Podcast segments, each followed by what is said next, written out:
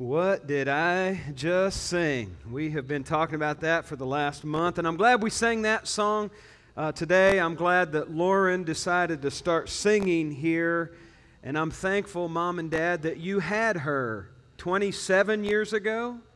26, that was my next guess. Today. Happy birthday, Lauren. Yes.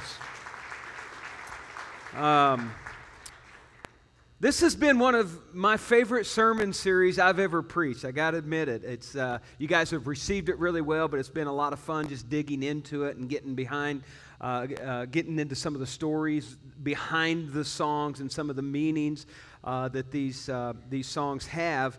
And uh, I, will be honest, a lot of times one of the things that I hear about contemporary worship music is there's there's not much depth to some of the songs, and there's not much meat in the songs.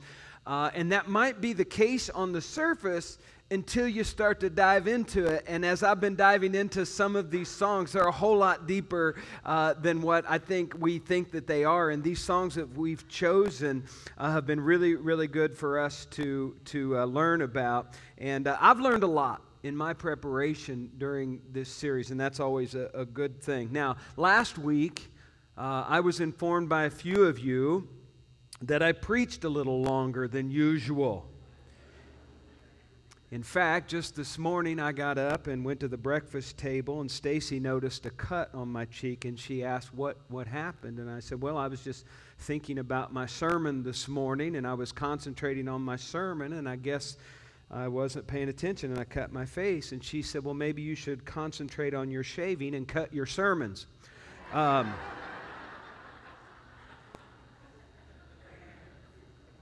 That's not true. We don't eat breakfast. Uh, that's. Uh, uh. Anyway, let's get into the message of this song. There's honey in the rock, there's water in the stone, manna on the ground. No matter where I go, I don't need to worry.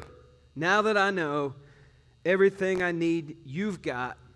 There's honey in the rock. I don't know why I didn't write that song. That is that is wonderful. Those, those are some good lyrics there, and they're straight they're straight from, from Scripture. I think most people, uh, when we read this, we, we have this, um, this mindset of maybe we don't know where that comes from, where, where honey in the rock comes from. We know the story of manna in the wilderness. In fact, we talked about that last week, how God provided bread from heaven. A lot of us know that story, and some might even know the story of how uh, the Israelites got water from the rock a couple of times, actually. And then there's one st- situation where Moses, in anger, struck the rock and water came out of that, and we kind of know that. But this reference to honey in the rock is probably not known quite as well as the other two. In fact, a lot of us might not have even known it was in the Bible until we heard the song. And so I want to dig into that today. And where it comes from is from Psalm chapter 81. If you have your Bibles, turn to Psalm 81. It's right smack in the middle of your Bible, or you can, uh, you can follow along on the screen if you don't have your Bibles with you, or pull your phone out and read it from uh, an app on the phone. But here's what it says, beginning in verse 1, Psalm 80, 81. Sing praises to God, our strength. Sing to the God of Jacob. Sing. Beat the tambourine.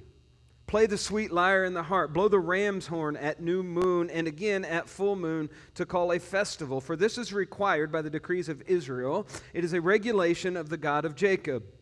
He made it a law for Israel when he attacked Egypt to set us free. I heard an unknown voice say, Now I will take the load from your shoulders. I will free your hands from their heavy tasks. You cried to me in trouble, and I saved you. I answered out of the thundercloud and tested your faith when there was no water at Meribah. Listen to me, O my people. Will I give you stern warnings? O Israel, if you would only listen to me. You must never have a foreign God. You must not bow down before a false God, for it was I, the Lord your God, who rescued you from the land of Egypt. Open your mouth wide, and I will fill it with good things. But no, my people wouldn't listen. Israel did not want me around. So I let them follow their own stubborn desires, living according to their own ideas. Oh, that my people would listen to me. Oh, that Israel would follow me, walking in my paths. How quickly I would then subdue their enemies, how soon my hands would be upon their foes. Those who hate the Lord would cringe before him, they would be doomed forever. But I would feed you with the finest wheat, I would satisfy you with wild honey from the rock. And so, this psalm, this, this whole 81st chapter, this is a song that was written basically to remember the Feast of the Tabernacles. All right, this is what this whole uh, passage of scripture about. This whole chapter is about the Feast of Tabernacles. This was a feast that God instructed the Israelites to have so that they could remember what it was like when they were wandering in the wilderness, when they were living in tents, and where God asked them to set up the tabernacle that we talked about last week.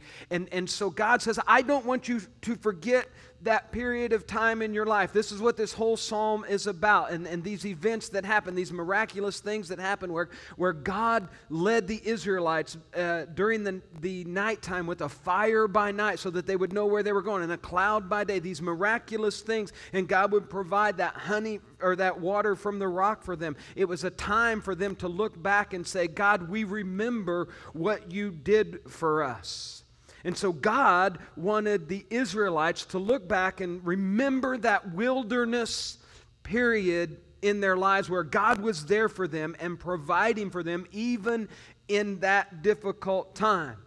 Now, when we read the Bible, we see very very uh, often references to wilderness. It's a, it's a common thing, it's an important thing in the Bible. Not only did the Israelites experience the wilderness in the Bible, God actually asked them, He decreed them. Actually, He told, He didn't really ask them, He told them, This is what I want you to do. And this is why we have this psalm. And, and it's my understanding that part of the Feast of Tabernacles, they would have different rituals where they would light lights to remember the fire. And they would have these water ceremonies where they would remember God. Um, providing water from the rock for them. And God said, I want you to remember this. Okay? And so God is basically commanding the Israelites to remember the wilderness. You need to go back and look at the wilderness again so you don't forget how I've always been there for you. And then we get to the New Testament, right? We get into the New Testament, and what's some of the very first words we hear out of the New Testament? The very first, first voice that we hear is a voice crying where?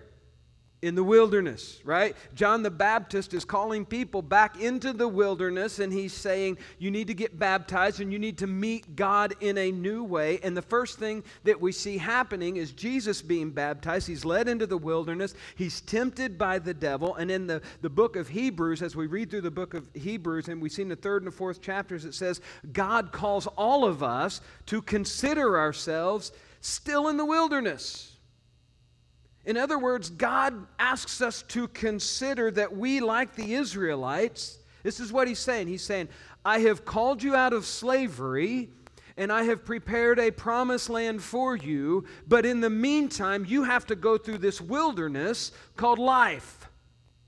Right? And I think it's fair to say that we as Christians ought to view our entire existence in that way. How we were once slaves slaves to sin, just like the Israelites were slave to the Egyptians, right? And they were bound. We are bound by our sin. God set them free. He has set us free. He told the Israelites, I'm going to give you a promised land. He tells us, You're going to have a promised land. You're going to go to heaven. And so we need to view how we live our lives in this way. And I think it's fair to say that we as Christians, we've been called out of a life of sin. And we look forward to that day when we get to heaven. But yet we still have life. And life stinks sometimes. Amen? Sometimes it's wonderful. Sometimes it's incredible but sometimes it flat out stinks. Sometimes it's rough. And that's a reminder that life can be a wilderness. That's the first thing. If you're taking notes, life can be a wilderness. And, and I don't know if you're like me. When I think of wilderness, when I first read about the wildernesses in the Bible, when I think wilderness, I think more like forest, right? I think trees. I think go over to Brown County State Park, and that's kind of like a wilderness, right? But the biblical reference to wilderness is more like a desert. And I think that's very crucial for us to understand because here's the truth about the desert the desert cannot support human life. You, don't see people just living out in the desert because they can't. They can't support human life. You can't grow enough food in the desert.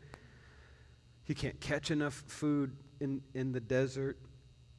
And as the children of Israel were moving through the wilderness, through the desert, they didn't die because God miraculously provided for them with manna from heaven, with water from the rock, with the cloud by day, the fire by night. And it was only through the miracles of God that the children of Israel were able to survive. It was only by the miracles of God that they were able to get where they needed to go. And right now, if we think about it, this is where we're at too. Again, we've been delivered from the slavery of sin. We're on our way to the promised land, but we've got this wilderness, we've got this desert that we're living in that is less than desirable on a lot of different days. And you think, well, why does the Bible teach this, right? Why should we understand it this way? It's because I think um, that, I, I think this is the reason. Just like the desert cannot support human life, the world can never meet your deepest needs right? It can never be as fulfilling as it needs to be. Just like the desert can't give you what you need, this world, this desert, cannot give you what you need. And we talked about this. In fact, this has been kind of a recurring theme when we picked out these songs to preach on months ago. We had no idea that these themes were, this same theme was going to keep coming back up. But this series, it, it seems like kind of points at Graves into the Gardens, the book of Ecclesiastes. There's nothing in this life that will ever satisfy. There's nothing that you can have that's ever going to meet that deepest need. Come, thou fount of every blessing. God is the giver of every good thing. Nothing else can meet that need for you like Jesus can. And it's important for us to know this because most people, when things go wrong, when they're going through this desert experience, when they're going through a very difficult time, let's say their health goes, or a relationship goes, or your job goes, or money goes, something goes, right? Something, you lose something, and it's a very difficult time, and you find yourself in the wilderness. What's one of the first things that we do when we find ourselves in the wilderness? God, why did you let this happen to me? And for some reason, we feel like it's God's job to make sure that He arranges everything in order to keep us happy. God, just nudge this into place. God, give me this. God, do that.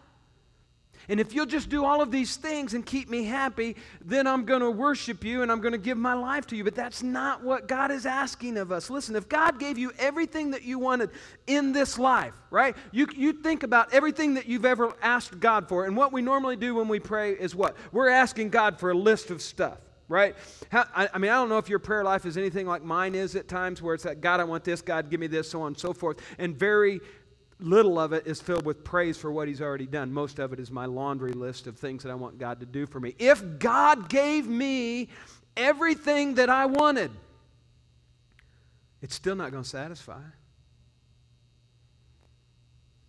This world would still be a wilderness because of the sin that's so prevalent. Now, there are going to be some temporary things that happen in this life that bring us joy, that make us happy. We can have some temporary enjoyment in this life, and there's nothing wrong with that. But these things of life, even if God gave you everything you wanted, they will never completely satisfy because this life is a wilderness. Right? And the second thing is this even though life is a wilderness, even though it's a desert, even though it's still going to disappoint you, you need to understand that there is a rock in the wilderness. At the, eh, at the end of this passage of Scripture, it says, If only you had done this and this and this and this, I would have satisfied you from what? From the rock. Up in verse 7, it, it, it, lists a couple of instances where God is reminding the Israelites how he miraculously rescued them from difficult times, from dying of thirst, providing water out of a rock. This is why, toward the end of this journey, Moses is writing, and he pens what a lot of scholars call the, the Song of Moses. And he says this in verse 3 and 4 I will proclaim the name of the Lord. How glorious is our God! He is the rock. This is the first time in Scripture where anyone refers to God as the rock. He's the rock in the wilderness. He's a faithful God. Even though life is a desert, spiritually speaking, there is this rock in the wilderness. You say, okay, great. It's a rock. Big deal. What's that mean? This is what it means. The wilderness is often the place where you meet God. If you could just start to understand that in the wilderness times of life, in those difficult, in those dry, thirsty times of your life, if you would just realize and, and learn not to get upset with God, but then understand that this is an opportunity to draw close to God and meet Him, instead of saying, God, why is this happening to me?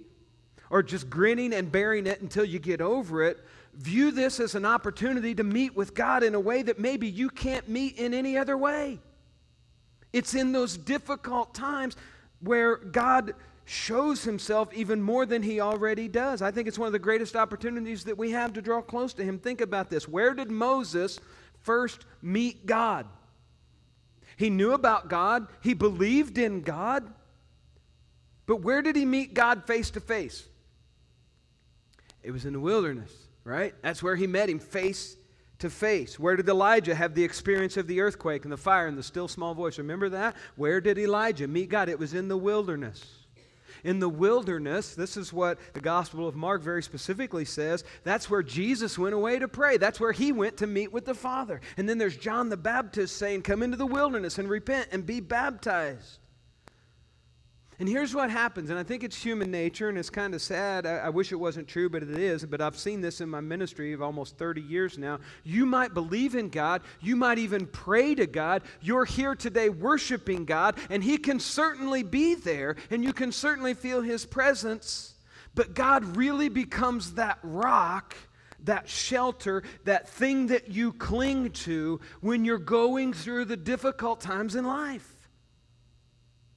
He's that thing that you run to when you're in the wilderness.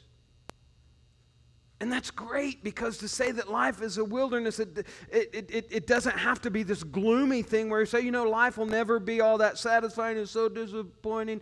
Understand that it's a very helpful thing because in the Bible, it's in the desert where the people are meeting God the most. There's a saying that I like that goes something like this, and I'm probably going to butcher it, but it goes something like this I'd rather be in the storm with Jesus than to be in a calm by myself. Every time you're going through something that is difficult, would you just listen to that voice that is saying, Make me your rock in the wilderness because here's the deal all other rocks are going to crumble. Whatever you try to cling to when you're going through that difficult time, it's not going to last. They're all going to crumble. And this is why it's so important for us to come alongside those who are going through a difficult time. We need to be with people who are going through it to make sure that they hear that rock calling to them. Because here's what's happened happening in a lot of lives. A lot of people are going through difficult times and they're listening to whoever's closest to them. And if the people who are closest to them are not the people of God, they're going to gravitate toward that. And all this time, God is saying, I'm the rock and I want you to come to me. And this is a very, very helpful thing because in the wilderness is where people met God. And we need to be the hands and feet of God and make sure that they know that, that rock, right? We need to make sure that they hear that rock calling to them, that person who has a dying loved one that they didn't expect.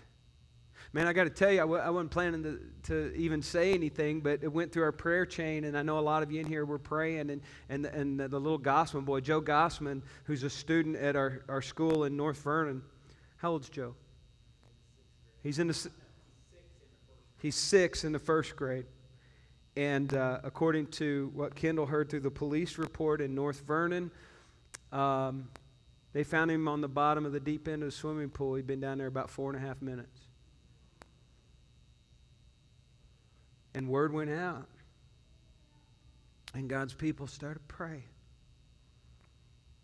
And by the time he got on the helicopter to go to Indianapolis, he was awake. He was responding to people. He's going home today from the hospital. Now, you tell me that Josh and Lindsay have not been any more closer to God than they have been these last 72 hours. It's in those wilderness times that God is there, right?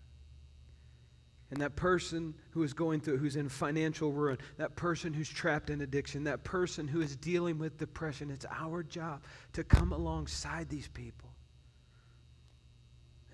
and let them know that the rock is there so that they can know this rock in the wilderness of their life. And listen, I can stand up here and I can preach these things, and, and you may remember what I'm talking about today, and you may not. But I'm hoping that when you're going through the difficult time, when you're going through that rough time, you remember that God is there. It seems as though it's only when all other lights go out that we see Him as the light sometimes. It seems as though when all the other wells dry up, that's when we see him as living water. It seems to me that sometimes it's only when all other rocks crumble do we see the steady rock of Jesus Christ.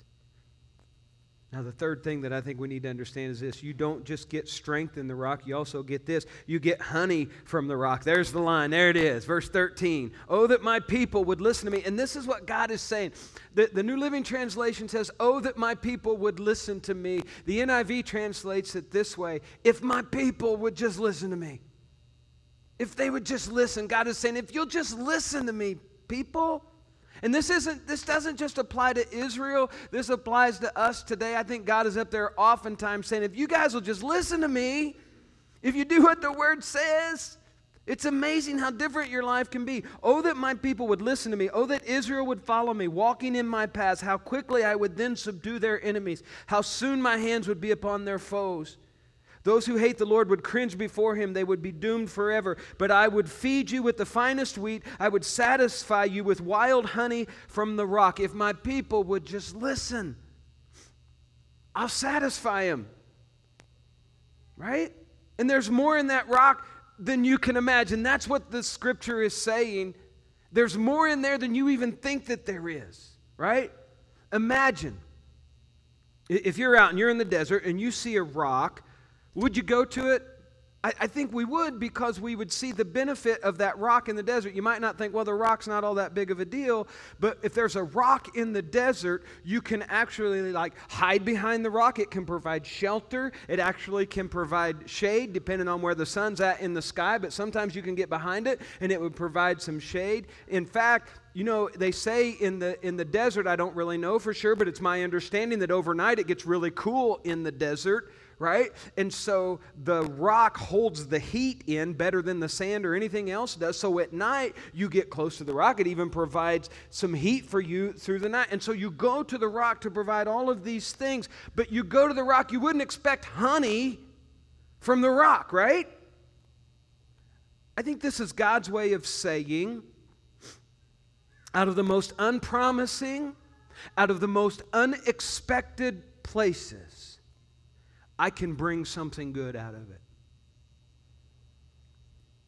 Out of the most difficult of circumstance, I can bring love. Out of the most difficult of circumstances where everything is falling apart, I can bring peace. I can bring sweetness. I can bring beauty out of a terrible situation. In other words, God is saying, if you come to me in times of trouble, not only will I give you the strength that you need, the protection that you need to get through this difficult time, but I can bring something sweet. I can bring something joyful. I can bring something good out of it. And if you're sitting out there and you're going, whoa, that sounds like Romans 8 28. We know that God works all things together for good for them that love the Lord and are called according to his purpose. It does sound like that for sure, and it is linked to that, but know this sometimes we misunderstand this promise and we make the mistake, we misunderstand this promise that we, we think that uh, every individual thing will have a good result, right?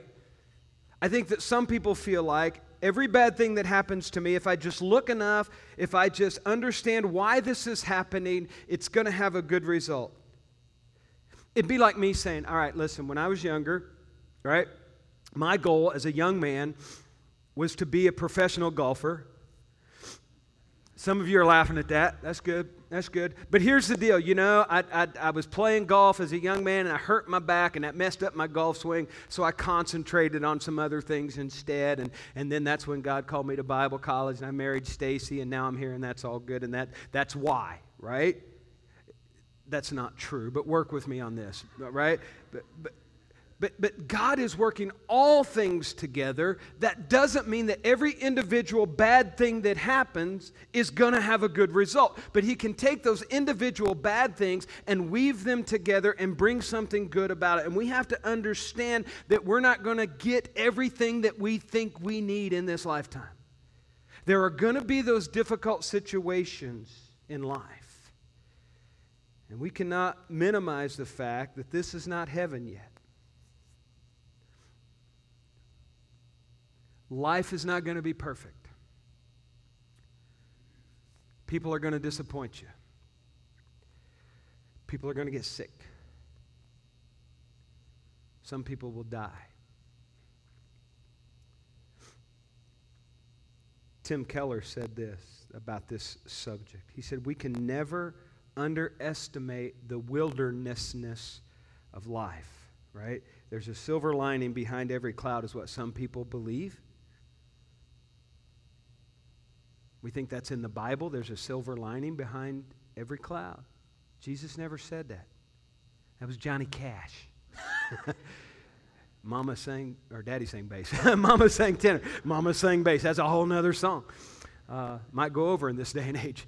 Um, did I say that? Uh, I didn't say that. All right, forget what I just said. Or not.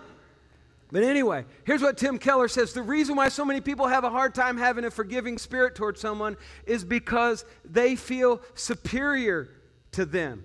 Okay? And so what God is saying is this saying, listen, I might not be able or, or, you, you're going to experience some difficult times in this life, right? Not everything's not going to end the way that you want it to, right? But I can bring something sweet out of the situation. I can make something good happen out of it. You say, well, how in the world can that happen? How in the world can God, you know, do that? How can He make it, it, it happen? You say, I'd love to be able to forgive that person. We'll get to that in just a moment. But I want you to understand that not all bad things that happen in this life are just a blessing in disguise. And we throw that around, and, and still bad things happen, and it's horrible right? You think about it. When Jesus' friend Lazarus dies, remember when Jesus gets to the tomb, he doesn't arrive with a big old smile on his face and say, Well, you know what, guys, just relax. This is going to be a blessing in disguise. Hold back. You know, your faith is going to be built up. I'm going to display my power. Everything's going to be good. Watch this. No, the Bible says he cried, he wept. He's grieving. Why? Because God hates the evil. He didn't create us to live in a world like this. Remember the Garden of Eden? He created it perfectly. The world wasn't supposed to be like this. The world He built for us didn't have death in it, it didn't have evil in it. It didn't have tragedy in it. It didn't have sin in it. And God hates all of those things. And to bring something good out of something evil, it doesn't mean that what happened isn't actually evil. It doesn't mean that God approved it. So, what it's saying possibly is this out of the wilderness, God can make you something sweet.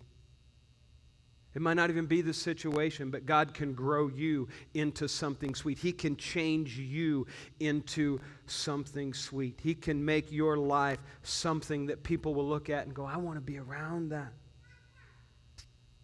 Back to this whole Tim Keller forgiveness thing. Wouldn't you, wouldn't you love to be that person that just has this sweetness of forgiveness in their life all of the time? Because I, I've seen people who have done it the other way, where they live their lives and diff- difficult things happen and people wrong them and do things to them, and they allow those things to, to let them become bitter and let them become sour and let them become hateful people. Wouldn't you love to be able to have that sweet, forgiving spirit. And that's why Tim Keller said what he said about people having a forgiving spirit towards someone. It's because they feel superior to them. It's in the wilderness where we're humbled. We're not feeling very superior when we're going through it, are we? It's in the wilderness that maybe you're even humiliated. It's in the wilderness where you find that you're nowhere near as courageous as you thought you were. You're nowhere near as spiritual as you thought you were. You're nowhere near as smart as you thought you were. The wilderness is a very revealing place. But out of that, out of that rockiness, out of that wilderness, you're able to forgive. Out of that rock, out of that horrible situation, there's honey. God will make it something sweet. He can make you sweet. And it's in the wilderness where we're oftentimes forced to pray. It's in the wilderness where we hit our knees and we meet with God. And oftentimes it's in a way that we've never met God before. The Bible says in Psalm 34 8, the Lord is close to the brokenhearted. He rescues those whose spirits are crushed. It's in those difficult times where God comes alongside of you and He's close and He gives you the strength to keep going on. But God can use this to transform you into something that you never even thought you could be. He makes you someone who's courageous, someone who's joyful, someone who's forgiving, someone like Jesus. It's almost like, goodness, if you don't have Jesus, you're not going to have that sweetness in your life. It's almost, it's almost a Bible, isn't it? Go figure.